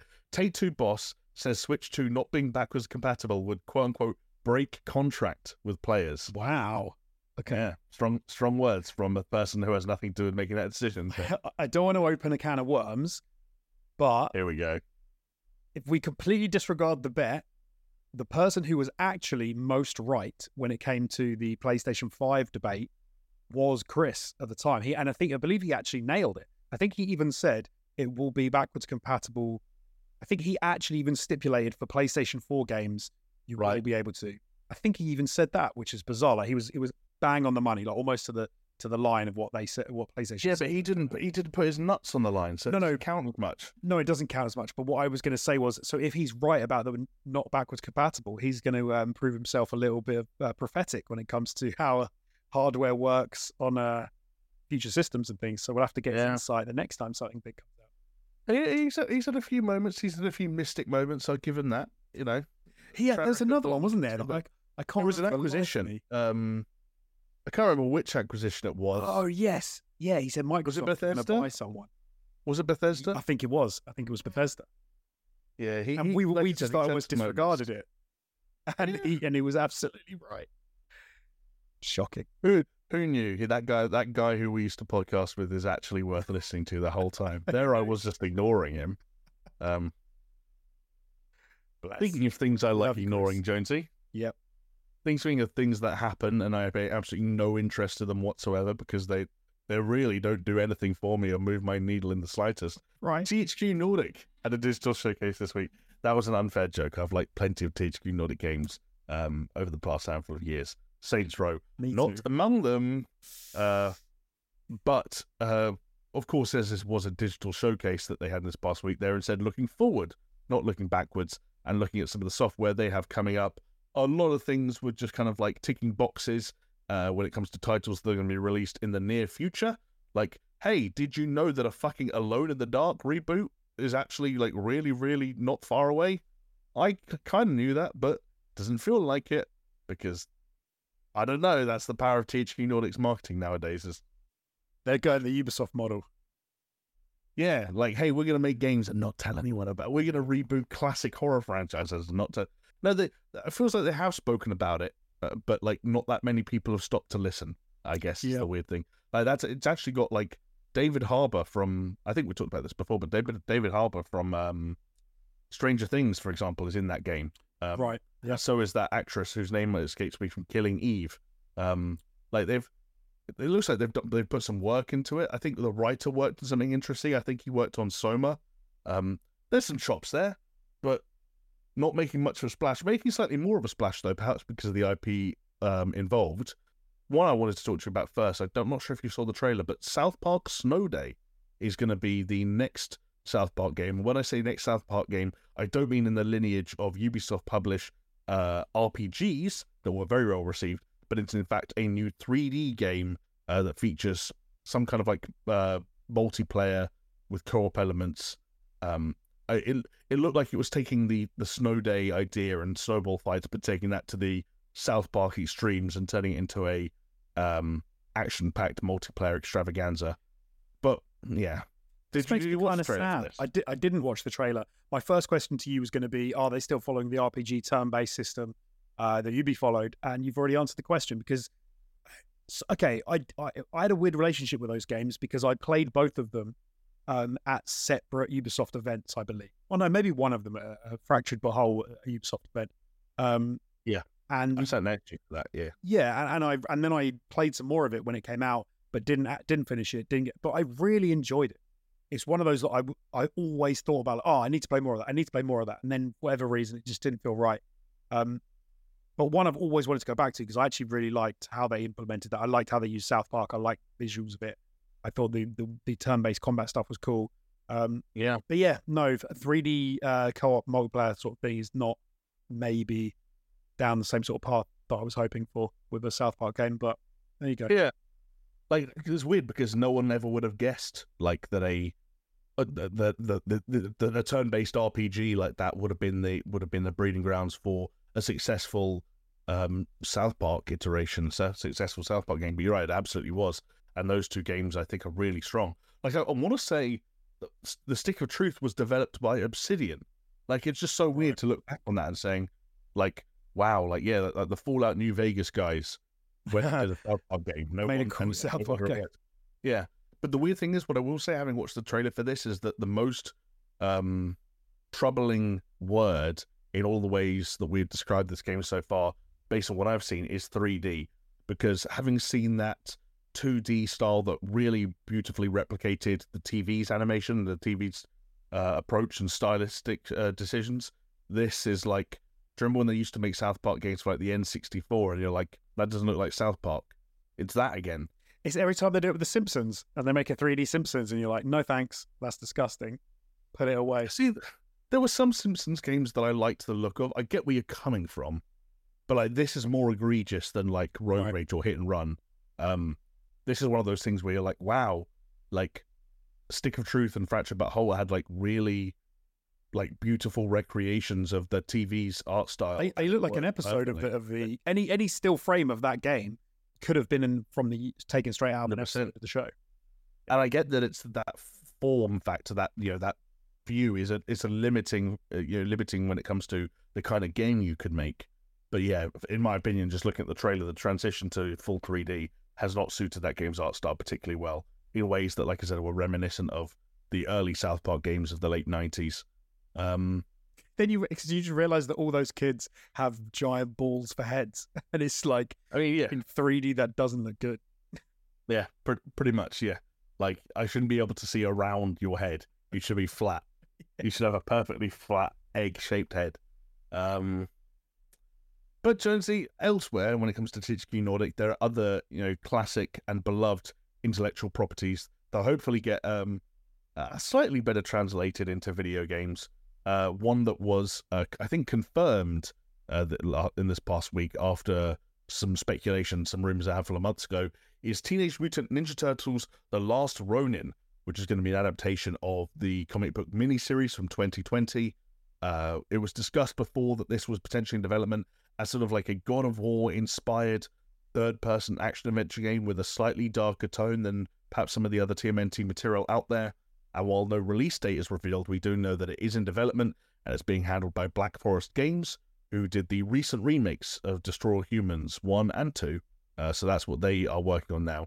Um, I think they did reasonably good jobs with those remakes, and I'm curious to see yeah. how TMNT could be adapted to you know that God of War style, if that is the direction. Oh, it's it's got the pot- potential to be something really special. I think I've I've been a long time fan of TMNT games, um, all the way back from the SNES days, uh, and I think there's obviously so much you can do with those characters. They they work in multiple formats. That's it's not kind of the same problem as something like um, South Park, where you know it's got to look a certain way. Like you can you can they've done like realistic, lifelike down to like any sort of animation you want. And I think that there's so much to work with, especially from the combat side of it. The I suppose I'm a little bit like how, throwing God of War in there sort of makes Mm. me wonder um, if that's maybe a little bit too. Because I think that realistically is just a way of saying we're going to make a damn good third person action game. Like Yeah. I think that's what they mean. It doesn't necessarily mean anything beyond that. But hey, if they do that, yeah, that'd be fantastic. Especially having that kind of game in a built-up city environment like the Turtles are from, if that's what they go for. Um, but then it's Ronin, so like, is it? I'd never read the comics. Is it more like a uh, set back in uh, Japan? Yeah, say it's, I'm not sure because I'm not familiar with the source material either. I can say that based on some of the sort of the concept art that ha- that has been floating around, some of which was in the uh, very brief um, and very, Very unhelpful tray, very unhelpful tray Candles. this. Yeah, exactly. Who knew?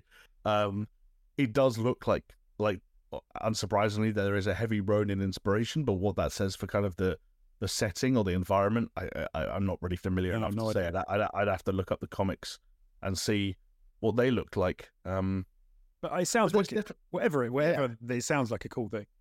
and like there is still something to me where I'm sure there are some examples out there that people could remind me of that would like also fit the bill. But for me, when it comes to sort of character action games or action adventure games, there's still kind of the spectrum that a lot of them exist on where you get sort of slightly floatier like DMC or Bayonetta in like uh, combo driven systems, and you get slightly heavier plodding, sometimes Soulsborne inspired systems with you know very deliberate animations and uh, and so on and so forth. And there is this kind of like middle ground of something that is like thick and chunky and impactful in the same way Souls can be, but without being quite as punishing, and while still also having this sort of like um broad and combo driven system that is present in some other character action games. So I think God of War was a really um open ended but also approachable kind of take on a split between the two. And if that's kind of what they mean by this, and I, I think that is still where my preferences actually lie um in all of this. I'd agree with you. I, it's, for me, it's it comes down to like even simplistic stuff like, um, uh, like can like combo canceling or like you know rolling out of a move move set stuff. We're not committing to like like playing Jedi Survivor when you think, oh, I'm going to hit that enemy three times, and then you hit them, and on the second hit they hit you, and I'm just like, it does my head in. Like I, I want give me some of that God of War like more forgiving but chunky combat, and if you put that in a Turtles game, if you let me be Donatello in that sort of way, yeah, that sounds great. Yeah. The other weird thing about that, uh, Jonesy, is you actually just uh, word for word uh, recited the first line of my Tinder bio. uh, chunky yet forgiving. Chunky yet. There you go. Um, Do you do you Cool. split the bill? The I thought you were asking. I didn't know what you were going to ask me if I split for a second there. Um, plenty of things get split on the first date. The bill. Um, Don't do it. Don't do it. uh, um, that that's a good question. Um, I was joking. Like, no, the bill's not getting split. I'm. I've got. I'm trying to show off. I'm uh, spending the only hundred pounds I've got to pretend I Yeah. can pay I- for everything. Don't worry. I'll say, times- don't worry about it. I'll get it. You put that Oh yeah, a lot a lot of the times in that situation, like you kind of although fundamentally I agree that like no one should feel like they're forced to pay the bill. Sometimes you do just want to, or sometimes you like put yourself in a position where you you can or you've budgeted for it and you're just like, yeah, this is going to be the thing I do. Um, not because it's tied to like any kind of weird stereotypes or you want to set a weird precedent or you don't expect someone else to do something or to, but I don't know. It's just No, no, it's tied to all of those things. Trad wife all the way, and I'm ordering for her as well. She'll have the soup. yeah. Um, you see those tweets, don't you? Like dweeb colon like, oh, where do you want to go for dinner tonight? Um, and then it's like Chad. It's like we're going to dinner at my favorite restaurant. Wear that red dress. We're leaving in ten minutes. You're gonna have the night of your life. And it's like, what the fuck? Don't tell like- them what to wear. I feel like my wife would quite like that because it would be such a change from the norm. It'd be, uh, yeah, if I said like, "We're going here, you're wearing this," she'll probably be like, "Thank God, I haven't got to think about it." But I, I, Oh, yeah, the second time, she would be like, "It was cute once. Don't push your luck." Yeah. You just whatever you do, you got to make sure you play that cool like Russian guitar, like, in the in the background. So um, so that like and everything has to also be in slow motion and black and white. I don't know how you're going to apply those principles to a real life conversation, but Yeah. And if you could squeeze a, squeeze squeeze a watermark on there for your Chad lifestyle Twitter page, then then we're then we're golden. Then you're done. Like Yeah. it. Yep. Um, speaking of Chads, um, I don't know. I don't- There's there's who's a who's a Chad character? Junkrat. I don't know. Is Junkrat's a bit? Is he? Who- Who's the biggest alpha male in the Overwatch cast? Um, So, Soldier Ro- 36 has got to be up there. Roadhog is Roadhog an alpha? No. He's So, so you're saying Sol- Sol- Soldier seventy six would tell his missus what dress to wear? But No, maybe not actually. I reckon maybe uh, Mc- McCree, right, would have to, wouldn't he? He's from an old. oh, he's not. He, isn't he? he- Like he, McCree's such a cuck that he changed his name, didn't he? Oh, is he not McCree? Oh God, you know this is me showing how much I played Overwatch. Mc- no, this isn't your fault. McCree was named, uh, I think, at least partly, even though there are things out there called like Mad Dog McCree or whatever. I think McCree was named. I think I, I've got to find out for sure, but I want to say McCree was named after someone who worked at um, Blizzard, and they were one of the people who was naughty, and so they're like, "Well, we can't call Oh. McCree anymore." Um, but I, I think he's called Cassidy now. Ah, okay. Um, Uh, Connor in the chat said Jesse. I don't know who Jesse is. Jesse, oh I've not god, played now it. it's See, I've I've barely I played yeah, thi- one game this of is- Overwatch two. This is me just showing. yeah, this is a horrible idea. I should not have invoked the. um, Winston, the- there you go. He's a, he's full. He's going to be a full Chad. No, oh, Winston's a proper cuck. He's like he's a with his- gorilla. Yeah, he, yeah, bro. But have you not seen a dude who's like physically imposing, um, and but he's also like, oh, I'm playing. Oh, oh, I've got to make sure my glasses are on properly. When, but where do you want to go for dinner? That's fucking Winston. That's fair enough. uh, I'm looking through it now. I don't. I don't think there is a Jesse. no, Um, Ca- sorry, Connor's saying yeah, it's Cassidy. It's Cassidy, yeah. So Cassidy is what McCree's called now. Honestly, looking through, I'm just going to tell you based on people's faces, who I think would um would pay for dinner and not ask you to split. I think Ash would pay for dinner. I think Baptiste would play for dinner. Doomfist, Doomfist, it, it, like Doomfist, you didn't even make him for dinner. He started fucking you before you got out the door. Um, Doomfist. such a dude. Yeah, Junkrat would Doomfist. Junkrat would find a way to get you to pay for it. Like you, Junkrat would Yeah. claim he's lost his wallet. Um, Reaper wouldn't show up. Oh, No, Jesse Reaper- Jesse Cassidy is, Oh, uh, Jesse. is a name of is McCree's name, I think. I don't know how I feel about that name. Yeah, Winston's a cuck, man. I don't know. Um, that's all I've got to say about that. But the reason we're talking about Overwatch 2 is not just because we wanted to uh, look at all the heroes and profile them based on their faces and talk about whether or not they would pay for dinner on the first date. It's because Overwatch 2 has become the worst rated game on Steam, Jonesy. You believe it? Yeah, like this is a this is kind of crazy, isn't it? It's, it's in one breath, it's like com- completely irrelevant because it's we're talking about uh, user reviews. Obviously, it's not critic reviews, but in the other, it's still also kind of shocking about how a game that was held in such high regard, Overwatch One, uh, could sort of fall fall so far um, to the point. Yeah. Like it's one of those things where I totally agree. When you hear the actual numbers, which I'll get to in a second, you realize that this is less indicative of like what a total community think of a game in general. It feels like more of a moment of backlash, an opportunity to have your voice heard, than it does a representation of maybe what's totally going on with Overwatch 2. But it's all happened in the space of just four days, and it's actually become the worst rated game on Steam. It has just 0.94% of positive reviews from a total of 113,000 ratings. I mean, less than 1% is pretty shocking. But on the flip side, Jonesy, as I mentioned, in terms of why that might be kind of like a a bit of a not a cry for help, but an opportunity to protest while still playing something that uh, a game that people are fundamentally invested in. It is still 30th in most played average concurrence with just over 40,000 on Steam. I'm sure in, there's a world in which Blizzard are disappointed that they just cracked the top 30, given what Overwatch was like at various points in its history, as you mentioned. But at the same time, if 40,000 people are playing your game and less than 1% of the people who have bothered to review it think it's positive or give it a positive review, then maybe you're doing something right. Yeah, the, On the just you're doing another number of things very wrong. It's that thing that two, two things can be true at the same time, right? You you could absolutely leave a negative review, say that you're disappointed in the way that they dropped certain elements of the game that they said they were going to have. You can be disappointed that it's not really a sequel and it is more like an an, an add-on. You know, Overwatch Two. It's not the sequel that a lot of us wanted. Um, a lot of what they've done does seem kind of um, like just not enough, not enough for a sequel. And then, to, Yeah. but then at the same time to go free to play, which should be a good thing. Um, you can see how it's just rubbed a lot of people up the wrong way. It's the whole, ex- the whole thing, the whole experience, the whole handling of the fans. It's been negative. That Mm. doesn't actually stop you thinking all of that. Doesn't then stop you saying, "Well, hold on, I'm getting to play the best version of Overwatch One, which is now Overwatch Two, uh, for free on Steam, and still enjoy that. You know, the the the, the slick gameplay, um, how how fun that game can be to play. Some of the times, you know, playing in some of those matches where you just, you know, you can have an amazing time. You can have a fantastic time with Overwatch Two. Yeah. Um, that's still true uh, of the game. That's- yeah. So that's what forty thousand people obviously agree because that, that's the average that they've managed in the last week.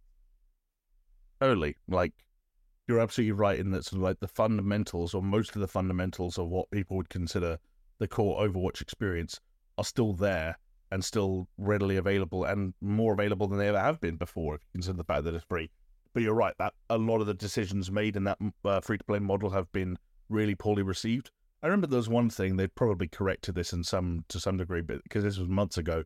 But there was a charm that you could get. You know how people uh, games had charms that almost like dangle off the side of guns. Yeah.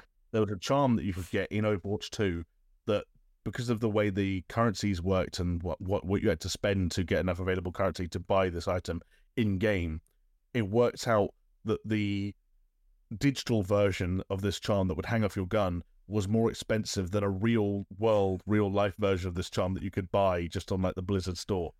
Which I feel like when you're getting to that degree, um, you're in uh, troubled waters.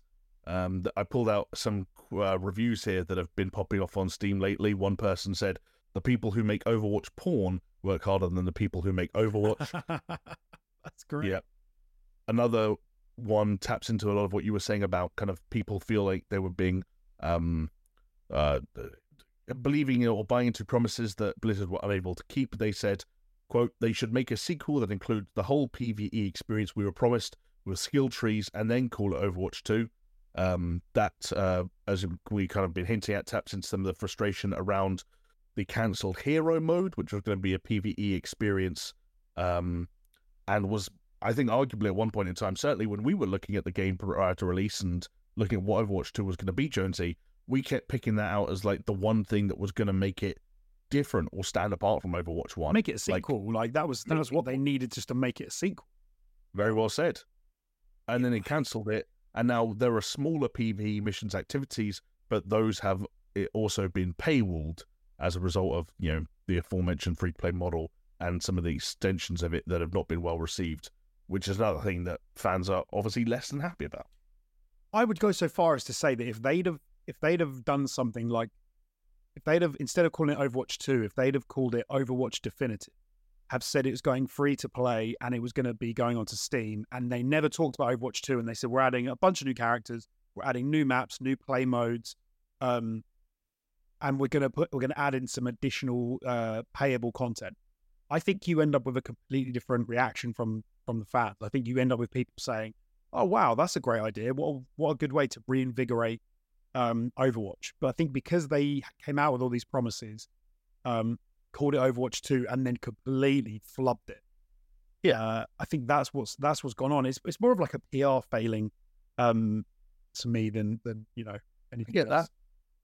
especially because like as i kind of hinted at then you can go back to the very first mentions of the words or the term overwatch 2 and find people like us and plenty of others who are like what does that even mean how do they justify that um and i it makes you wonder if they ever really had those answers um and yeah i think the fact that they kind of like flubbed their lines on that front while also i think you know poorly handling the transition to the free to play model and poorly handling by the sounds of things, lots of other things, not just to do with the way the game is monetized, but with some elements of the way they've rolled out content, the way they've maintained content between the two versions of the game.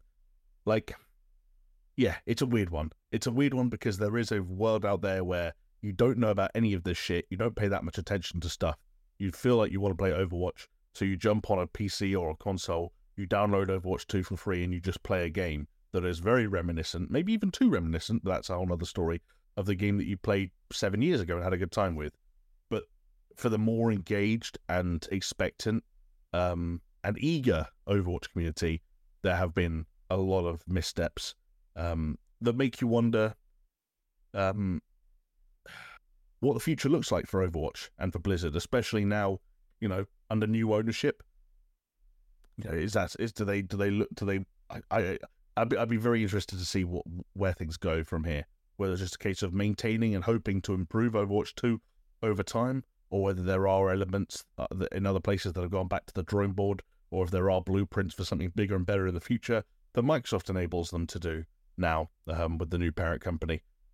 Who could say? Um, Blizzard just still feel like they're in a weird spot though. Like even Diablo 4 felt like it brought them like one month of goodwill that was immediately replaced by uh, one month of bad, like like unhappy people. Um, once season one rolled out. Yeah, it, it's, it's a real shame. It's a real shame, like through and through. Like, I'm I'm glad people are still playing it, and there's still fun to be had. Um, but yeah, it it sucks that was shit state they're in, and a company like Blizzard, who you know do can make very good games, uh, are in a sort of bit of a sorry state. But I think the worst thing they did, the whole thing, was uh, closing down the servers for Overwatch One. Um, was the thing that put the nail in the coffin for ruining the prospects of Overwatch 2 because it was a you have to play this game, and then if, and then every failing of it, it was then a sort of a slap in the face. Whereas if they'd have, like I said, if they'd have just said, "Oh, we're migrating to new servers, and it's free to play," and da da da da da da da da da da, because otherwise it's, it's so hard to imagine the reason they didn't do that was because they wanted they didn't want people they wanted people to start again with like you know upgrading characters and getting new stuff and getting cosmetics and all of that. Because I'm I'm guessing none of that carried over because it's a new game. I'm not sure. I think some of it did. Okay. Because I because I remember the, the when I first played Overwatch 2, the character or like profile transfer system was like really fucked up, and I was like, "Where's all my stuff?" Uh, but I think a lot of that stuff did cross over. Try to think because I I played it. Did I do that? I played it a couple of times. Now, maybe you're right. Maybe it did. I, I, never, play, I, I, never played it enough to care. That's no, me either. I I, sp- I put quite a lot of time into Overwatch One, but Overwatch Two, I think I yeah. like maybe five or six games, and I was out. Really? Yeah, I think I put two, two, two nights on it, and then I was like, okay, that's Overwatch. Two. yeah, Overwatch Three, mate. It's all going to be fixed. Don't worry. Uh, I can't wait to see what the fucking elevator pitch for that is and what promises they make. Um, and how inclined people are to believe them. Um, I'll make a promise to you, Jonesy. Yeah. And then here's the best part. I'm going to make good on this promise straight away. I promise that the podcast is over now. Oh, that's a bad promise. I don't want well, that promise. What's a bad? What do you call a bad promise? A threat. that's a, I guess so. Yeah. But this is actually, if you think about it, it's a good promise because here's the thing about the Super Show podcast: we're 175 episodes deep, and the thing the thing about podcasts is you don't get the new episode unless the old episode ends. So, for as much fun as you're having watching or listening to this, for as much fun as you, Jonesy, are having participating in this, the fun we're having has to stop to enable the fun to start up again this time next week in all the same places at all the same times. And that's the promise that we make to the folks at home. That if they liked this, they can tune back in and have just as much fun, if not more so, for episode 176. In the meantime, though, Jonesy, thank you very much um, for joining me on this uh, wonderful adventure through the past week in video games. You've been great. Thank you for uh, hosting, doing a fantastic job as always. Um, thank you to everyone who's joined us as well in the chat. All of you uh, live chatting, and I've been I can see you all live chatting away as we've been talking. very nice. Yeah, shout out to everyone in the chat. And of course, shout out to everyone watching or listening to this after the fact, whether you're doing so on YouTube, whether you're doing so on a podcasting platform. Hello, we hope you enjoyed yourself. And once again, if you feel like heading over to patreon.com forward slash super show and pledging to help keep this show on the road, then that would be much appreciated and helps guarantee that there will be a next week every week to come. That there's always going to be a goodbye until next week, until the time when we say goodbye and there's not next week, and then the podcast is over. Oh, Yeah. Um, but that's not this. That's not this week. That's not this week. That's another in the future. Stay tuned for the end of the Super Show in a a- as yet unspecified week to come. But until then, thank you for watching and or listening, and we'll see you next time. Cheers, everyone. See ya. Bye.